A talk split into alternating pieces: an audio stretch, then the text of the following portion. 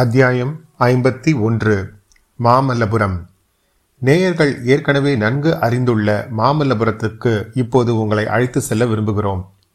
மகேந்திர பல்லவரும் மாமல்ல நரசிம்மரும் இத்துறைமுகப்பட்டினத்தை அற்புத சிற்ப வேலைகளின் மூலம் ஒரு சொப்பனபுரியாக செய்த காலத்திற்கு பிறகு இப்போது முன்னூறு ஆண்டுகளுக்கு மேலே ஆகிவிட்டன. நகரத்தின் தோற்றம் ஓரளவு மங்கி இருக்கிறது. மாறுதல் நம் மனதுக்கு மகிழ்ச்சி தரவில்லை. மாட மாளிகைகள் இடிந்து விழுந்து பாழடைந்து கிடக்கின்றன. வீதிகளிலும் துறைமுகத்திலும் முன்போல் அவ்வளவு ஜனக்கூட்டமும் இல்லை. வர்த்தக பெருக்கமும் அவ்வளவாக இல்லை. பெரிய பெரிய பண்டக சாலைகள் இல்லை. வீதிகளிலெல்லாம் ஏற்றுமதி இறக்குமதி பண்டங்கள் மலைமலையாக குவிந்திருக்கவில்லை.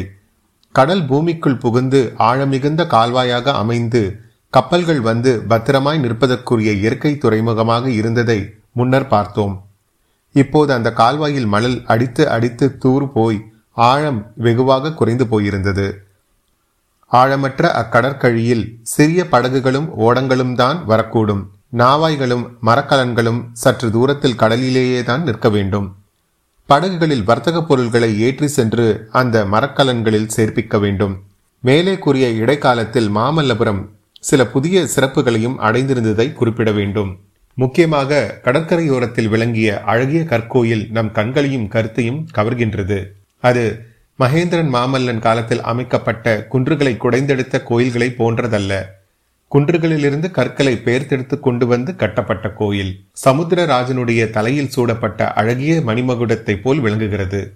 அடடா, அந்த கோயில் அமைப்பின் அழகை என்னவென்று சொல்வது!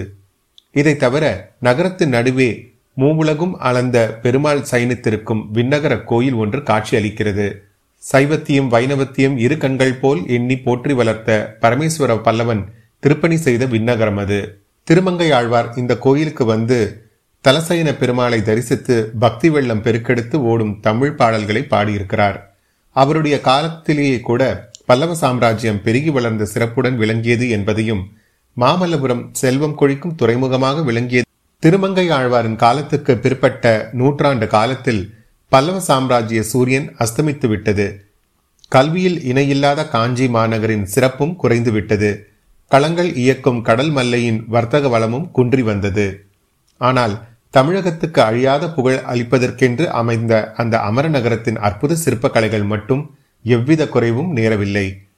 பாறை சுவர்களில் செதுக்கப்பட்ட சித்திர விசித்திரமான சிற்பங்களும், குன்றுகளை குடைந்து எடுத்து அமைத்த விமான ரதங்களும், முன்னூறு ஆண்டுகளுக்கு முன்னால் அவற்றை அமைத்த காலத்தில் விளங்கியது போலவே இன்றைக்கும் புத்தம் புதியனவாக விளங்கி வருகின்றன.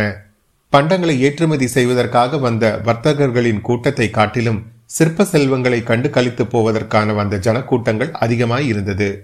மாமல்லபுரத்து வீதிகளின் வழியாக இரட்டை குதிரைகள் பூட்டிய அழகிய விமான ரதம் ஒன்று சென்றது. குதிரைகளின் அலங்காரங்களும் ரதத்தின் வேலைப்பாடுகளும் பொன் தகடு வேய்ந்த மாலை வெயிலில் மற்றொரு சூரியனை போல் பிரகாசித்த ரதத்தின் மேல் விதானமும் அதில் இருந்தவர்கள் அரச குலத்தினராக இருக்க வேண்டும் என்பதை உணர்த்தின. ஆம், அந்த பொன் ரதத்தின் விசாலமான உட்புறத்தில் அரச குலத்தினர் மூவர் அமர்ந்திருந்தார்கள். அவர்களில் ஒருவன்தான் வீராதி வீரனும் சுந்தர சோழரின் மூத்த குமாரருமான ஆதித்த கரிகாலன். மிக இளம் பிராயத்திலேயே அவன் போர்க்களத்துக்கு சென்று செயற்கரும் வீர செயல்கள் புரிந்தான். மதுரை வீரபாண்டியனை இறுதி போரில் கொன்று வீரபாண்டியன் தலை கொண்ட கோபரகேசி என்ற பட்டப்பெயர் பெற்றான். வீரபாண்டியன் வீர சொர்க்கம் அடைந்து பாண்டிய நாடு சோழ சாம்ராஜ்யத்தின் கீழ் வந்த உடனடியாகத்தான் சுந்தர சோழர் நோய்வாய்ப்பட்டார். ஆதித்த கரிகாலனே அடுத்த பட்டத்துக்கு உரியவன் என்பதை ஐயமர நிலைநாட்ட அவனுக்கு யுவராஜ்ய பட்டாபிஷேகம் செய்வித்தார்.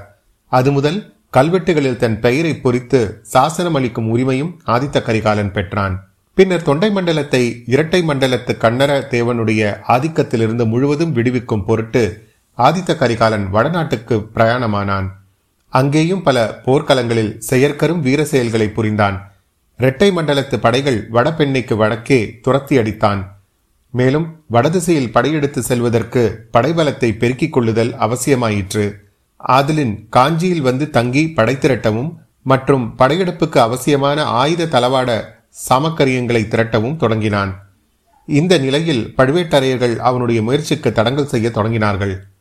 இலங்கை போர் முடித்த பிறகுதான் வடநாட்டு படையெடுப்பை தொடங்கலாம் என்று சொன்னார்கள். இன்னும் பலவிதமான வதந்திகளும் காற்றிலே மிதந்து வர தொடங்கின. இலங்கையில் போர் செய்ய சென்றுள்ள படைக்கு சோழ நாட்டிலிருந்து வேண்டிய உணவுப் பொருள் போகவில்லை என்று தெரிந்தது. அதனால் எல்லாம் ஆதித்த கரிகாலனுடைய வீர உள்ளம் துடித்து கொந்தளித்துக் கொண்டிருந்தது. நமது கதை நடந்த காலத்துக்கு முன்னும் பின்னும் சுமார் முன்னூறு ஆண்டு காலத்தில் தமிழ் அன்னையின் திருவயிற்றில் இதிகாச காவியங்களில் நாம் படிக்கும் மகாவீரர்களையொத்த வீரப்புதல்வர்கள் தோன்றிக் கொண்டிருந்தார்கள். வீமனையும் அர்ஜுனனையும் பீஷ்மரையும் துரோணரையும் கடோத்கஜனையும் அபிமன்யுவையும் ஒத்த வீரர்கள் தமிழகத்தில் அவதரித்தார்கள். உலகம் வியக்கும்படியான தீர செயல்களை புரிந்தார்கள். போரில் அடைந்த ஒவ்வொரு வெற்றியும் அவர்களுடைய தோள்களுக்கு மேலும் வலியளித்தன. வயது முதிர்ந்த கிழவர்கள் மலையை பெற்றெடுக்கும் வலிமையை பெற்றிருந்தார்கள்.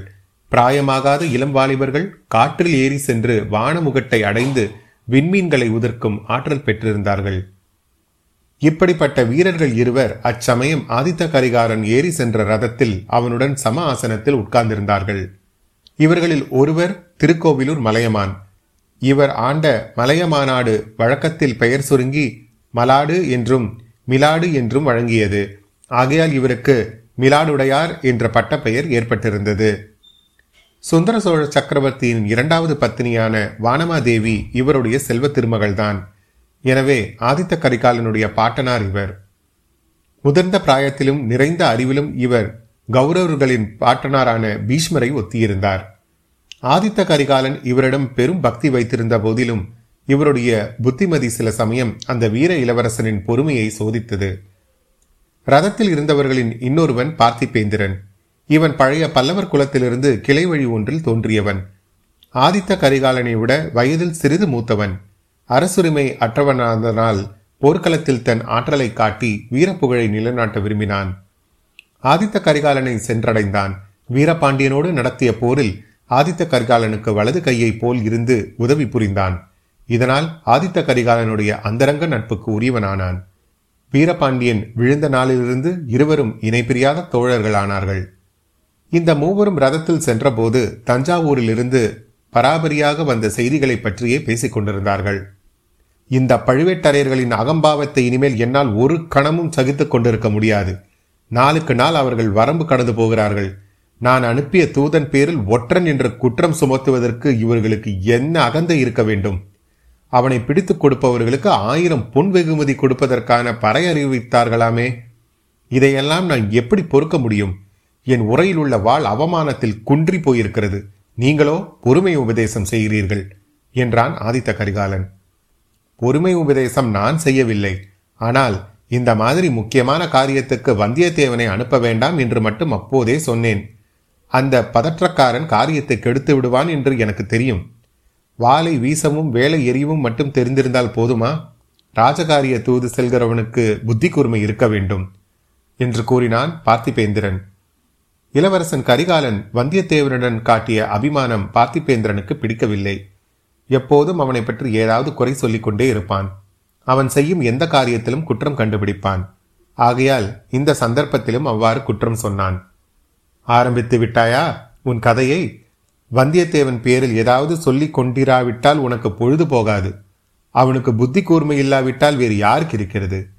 எந்த விதத்திலாவது எப்படியாவது சக்கரவர்த்தியிடம் நேரில் ஓலையை கொடுத்துவிட வேண்டும் என்று நான் இட்ட கட்டளையை அவன் நிறைவேற்றிவிட்டான். அதனால் பழுவேட்டரையர்கள் கோபம் கொண்டிருக்கிறார்கள்.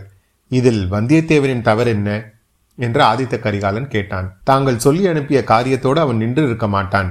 வேறு வேண்டாத காரியங்களிலும் தலையிட்டிருப்பான் என்றான் பார்த்திபேந்திரன். நீ சற்று சும்மா இரு. தாத்தா, ஏன் இப்படி மௌனமாய் இருக்கிறீர்கள்? தங்களுடைய கருத்து என்ன? ஒரு பெரும் படை திரட்டி கொண்டு சென்று தஞ்சாவூரிலிருந்து சக்கரவர்த்தியை மீட்டு காஞ்சிக்கு அழைத்து வந்துவிட்டால் என்ன? எத்தனை நாள் சக்கரவர்த்தியை பழுவேட்டரையர்கள் சிறையில் வைத்திருப்பது போல் வைத்திருப்பதை நாம் பார்த்து கொண்டிருப்பது? எத்தனை நாள் பழுவேட்டரையர்களுக்கு பயந்து காலம் கழிப்பது என்று பொங்கினான் ஆதித்த கரிகாலன். தம் வாழ்நாளில் அறுபத்தாறு போர்க்களங்களை கண்டு அனுபவம் பெற்றவரான திருக்கோவிலூர் மலையமான் மிலாடுடையார் மறுமொழி சொல்வதற்காக தொண்டையை கனைத்து கொண்டார்.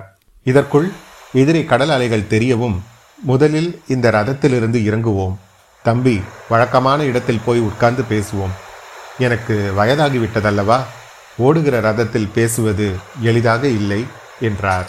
அத்தியாயம் ஐம்பத்தி ஒன்று நிறைவுற்றது. அத்தியாயம் ஐம்பத்தி இரண்டு கிழவன் கல்யாணம். மாமல்லபுரத்து கடற்கரையில் சிறிய சிறிய கற்பாறைகள் பல உண்டு. சில சமயம் கடல் பொங்கி வந்து அப்பாறைகளின் மீது அலைகள் மோதி கொண்டிருக்கும்.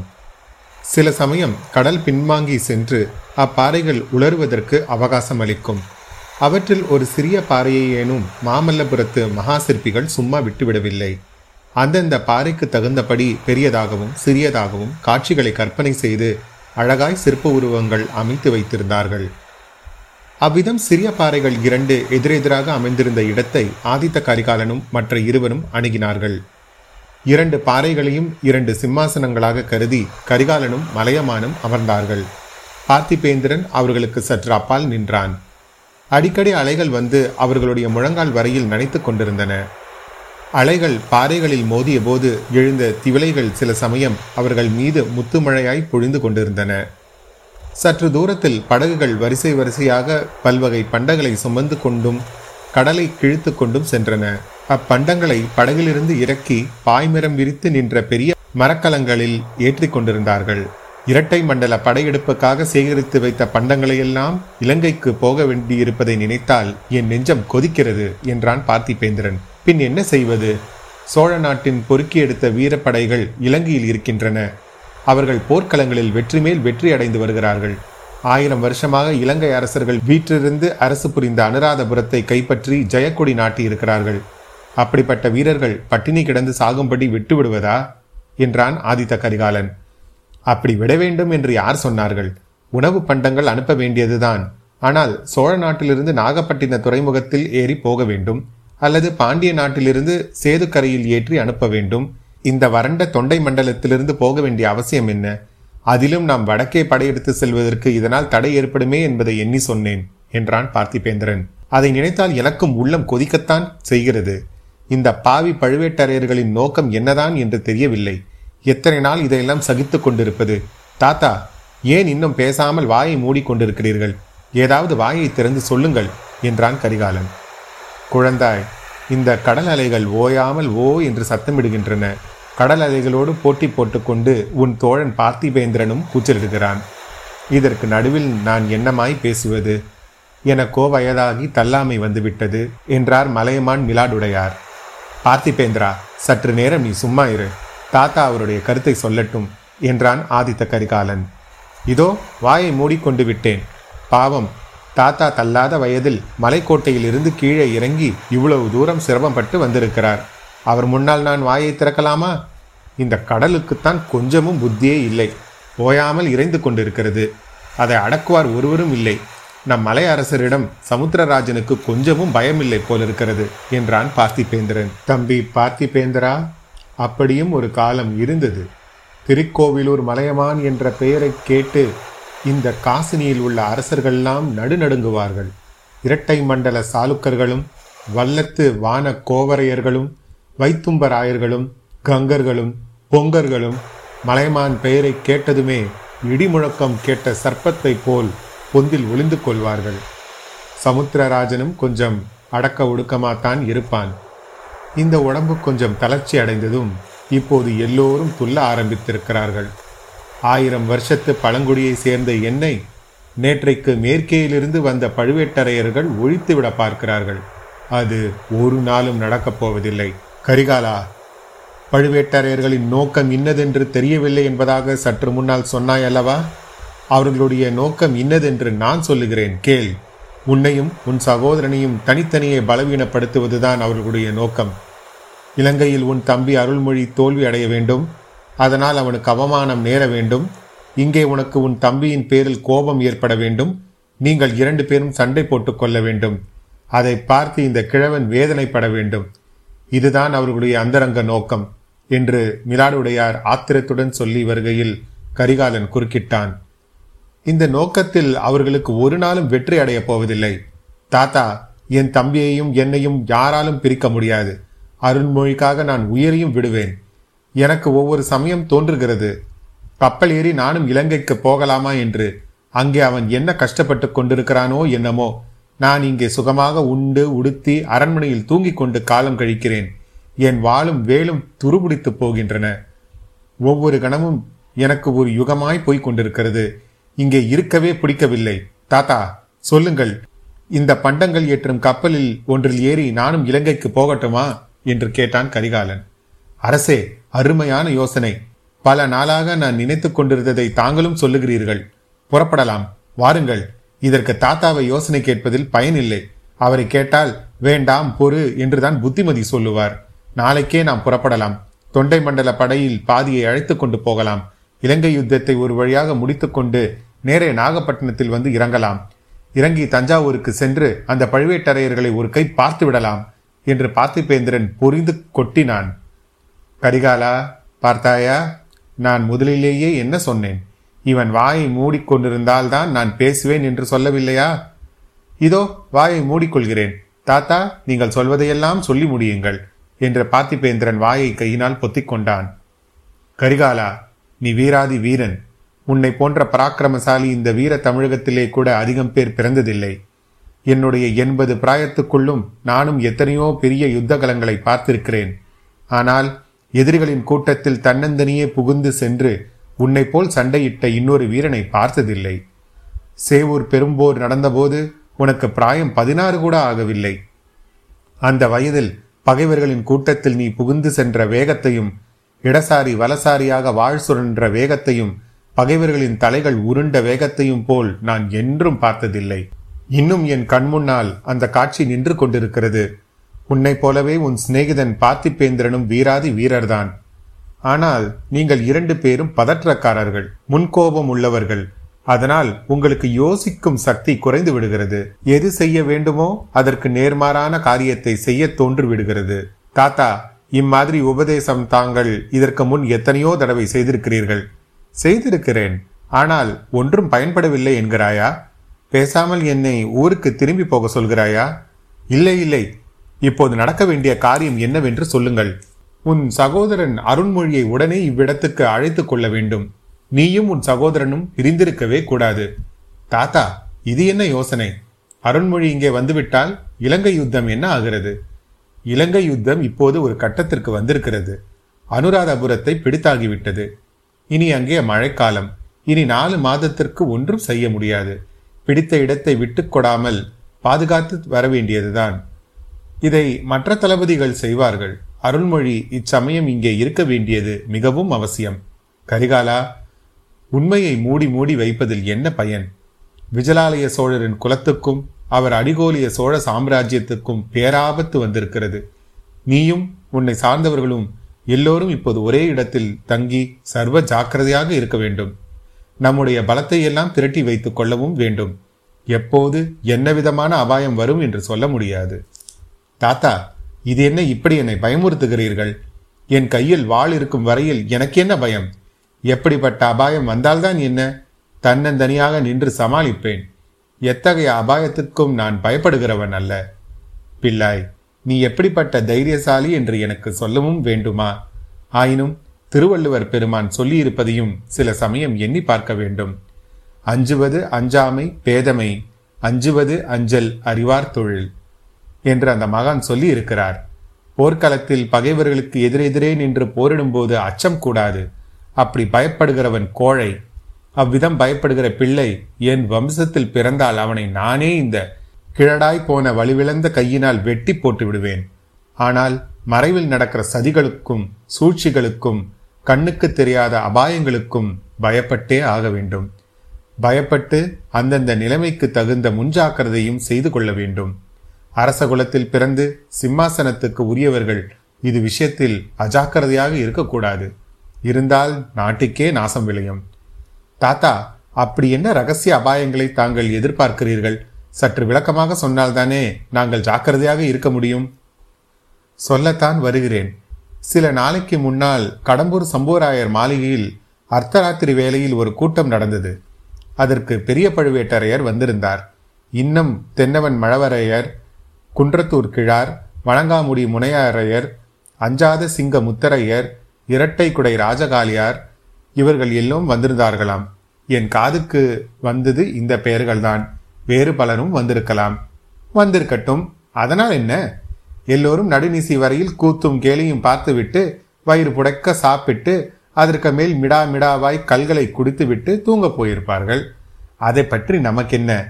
நீங்கள் சொன்ன தாடி மீசை நிறத்த கேடுகள் எல்லாம் கூடி பேசி என்ன புரட்டி விடுவார்கள். கேடுகளை பற்றி உனக்கு இவ்வளவு நல்ல அபிப்பிராயம் இருக்கும் என்ற பட்சத்தில் நான் என்ன சொல்லி என்ன பயன்? நானும் ஒரு கிழவன் தானே, அவர்கள் எல்லோரையும் விட தொண்டு கிழவன் நான். தாத்தா, கோபம் வேண்டாம். அந்த கையாலாகாத கிழங்களோடு தங்களை நான் சேர்த்து விடுவேனா? சரி, அப்புறம் என்ன நடந்தது சொல்லுங்கள். கையினால் ஆகாத கிழங்கள் என்று மறுபடியும் சொல்லுகிறாய். அவர்களில் தலைமை பெரிய கிழவன் கொஞ்ச நாளைக்கு முன்புதான் கல்யாணம் செய்து கொண்டான் என்பதை மறந்துவிடாதே. இளம் பெண்ணை மணந்த கிழவனைப் போல் உலகில் அபாயகரமானவன் யாரும் இல்லை என்பதை தெரிந்து கொள். கிழவனின் கல்யாணத்தை பற்றி பேச்சு தொடங்கியதும் ஆதித்த கரிகாலனுடைய முகத்தில் ஒரு விசித்திர மாறுதல் உண்டாகியது.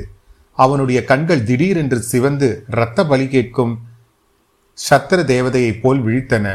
உதடுகள் துடிதுடித்தன. பற்கள் நரநரவென்று கடித்து கொண்டன. இதையெல்லாம் மலையமான் கவனிக்கவில்லை. ஆனால் பார்த்திபேந்திரன் கவனித்துக் கொண்டான். அந்த கல்யாண பேச்சு இப்போது எதுக்கு தாத்தா? சம்புவரையர் அரண்மனையில் அப்புறம் என்ன நடந்தது என்று சொல்லுங்கள் என்றான் பல்லவ வீரன். அதைத்தான் சொல்ல வந்தேன். ஆனால் வயதாகிவிட்டதல்லவா, புத்தி தடுமாறி வேறு எங்கேயோ போய்விடுகிறேன். ஆ, கேள் கரிகாலா. பார்த்திபேந்திரா, நீயும் கேட்டுக்கொள். அந்த நள்ளிரவு கூட்டம் கிழவர்களின் கூட்டம் மட்டுமல்ல, சில வாலிபர்களும் அதில் இருந்தார்கள். ஒருவன் சம்புவரையன் மகன் கந்தமாறன், இன்னொருவன் என்று தயங்கினதை பார்த்து, யார் தாத்தா, இன்னொருவன் யார் என்று கரிகாலன் தூண்டி கேட்டான். உன்னுடைய பெரிய பாட்டனார் கண்டராதித்தருடைய திருக்குமாரன், உன்னுடைய சித்தப்பன் மதுராந்தக தேவன்தான். இதை கேட்டனும் ஆதித்த கரிகாலனும் பார்த்திபேந்திரனும் கலகலவென சிரித்தனர். இது என்ன சிரிப்பு? இந்த சிரிப்புக்கு பொருள் என்ன? மறுபடியும் என்னை பரிகாசிக்கிறீர்களா என்று மிலாடுடையார் கேட்டார்.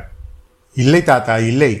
மதுராந்தகனை தாங்கள் வாலிபன் என்கிறீர்களே, அதற்காகத்தான் சிரிக்கிறோம்.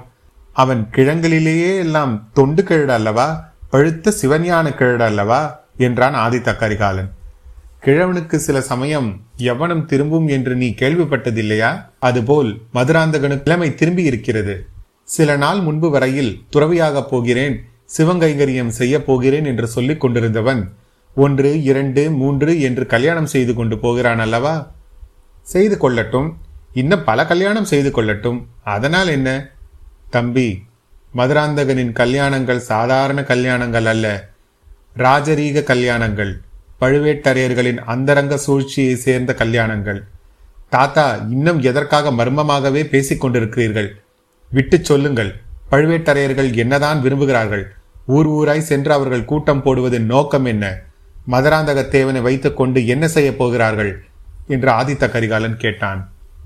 வேறொன்றும் இல்லை, உனக்கும் உன் தம்பிக்கும் ராஜ்ய உரிமை இல்லை என்று செய்துவிட்டு மதுராந்தகனை சோழ நாட்டின் சிம்மாசனத்தில் ஏற்ற எண்ணி இருக்கிறார்கள். அதற்கு உன் தந்தையின் சம்மதத்தை பெறுவதற்காகவே அவரை தஞ்சை கோட்டையில் சிறையில் வைத்திருப்பது போல் வைத்திருக்கிறார்கள் என்றார் மிலாடுடையார். அத்தியாயம் ஐம்பத்தி இரண்டு நிறைவு பெற்றது. மீண்டும் உங்களை அடுத்த அத்தியாயத்தில் சந்திக்கும் வரை உங்களிடமிருந்து விடைபெறுவது உங்கள் அசோக். நன்றி, வணக்கம்.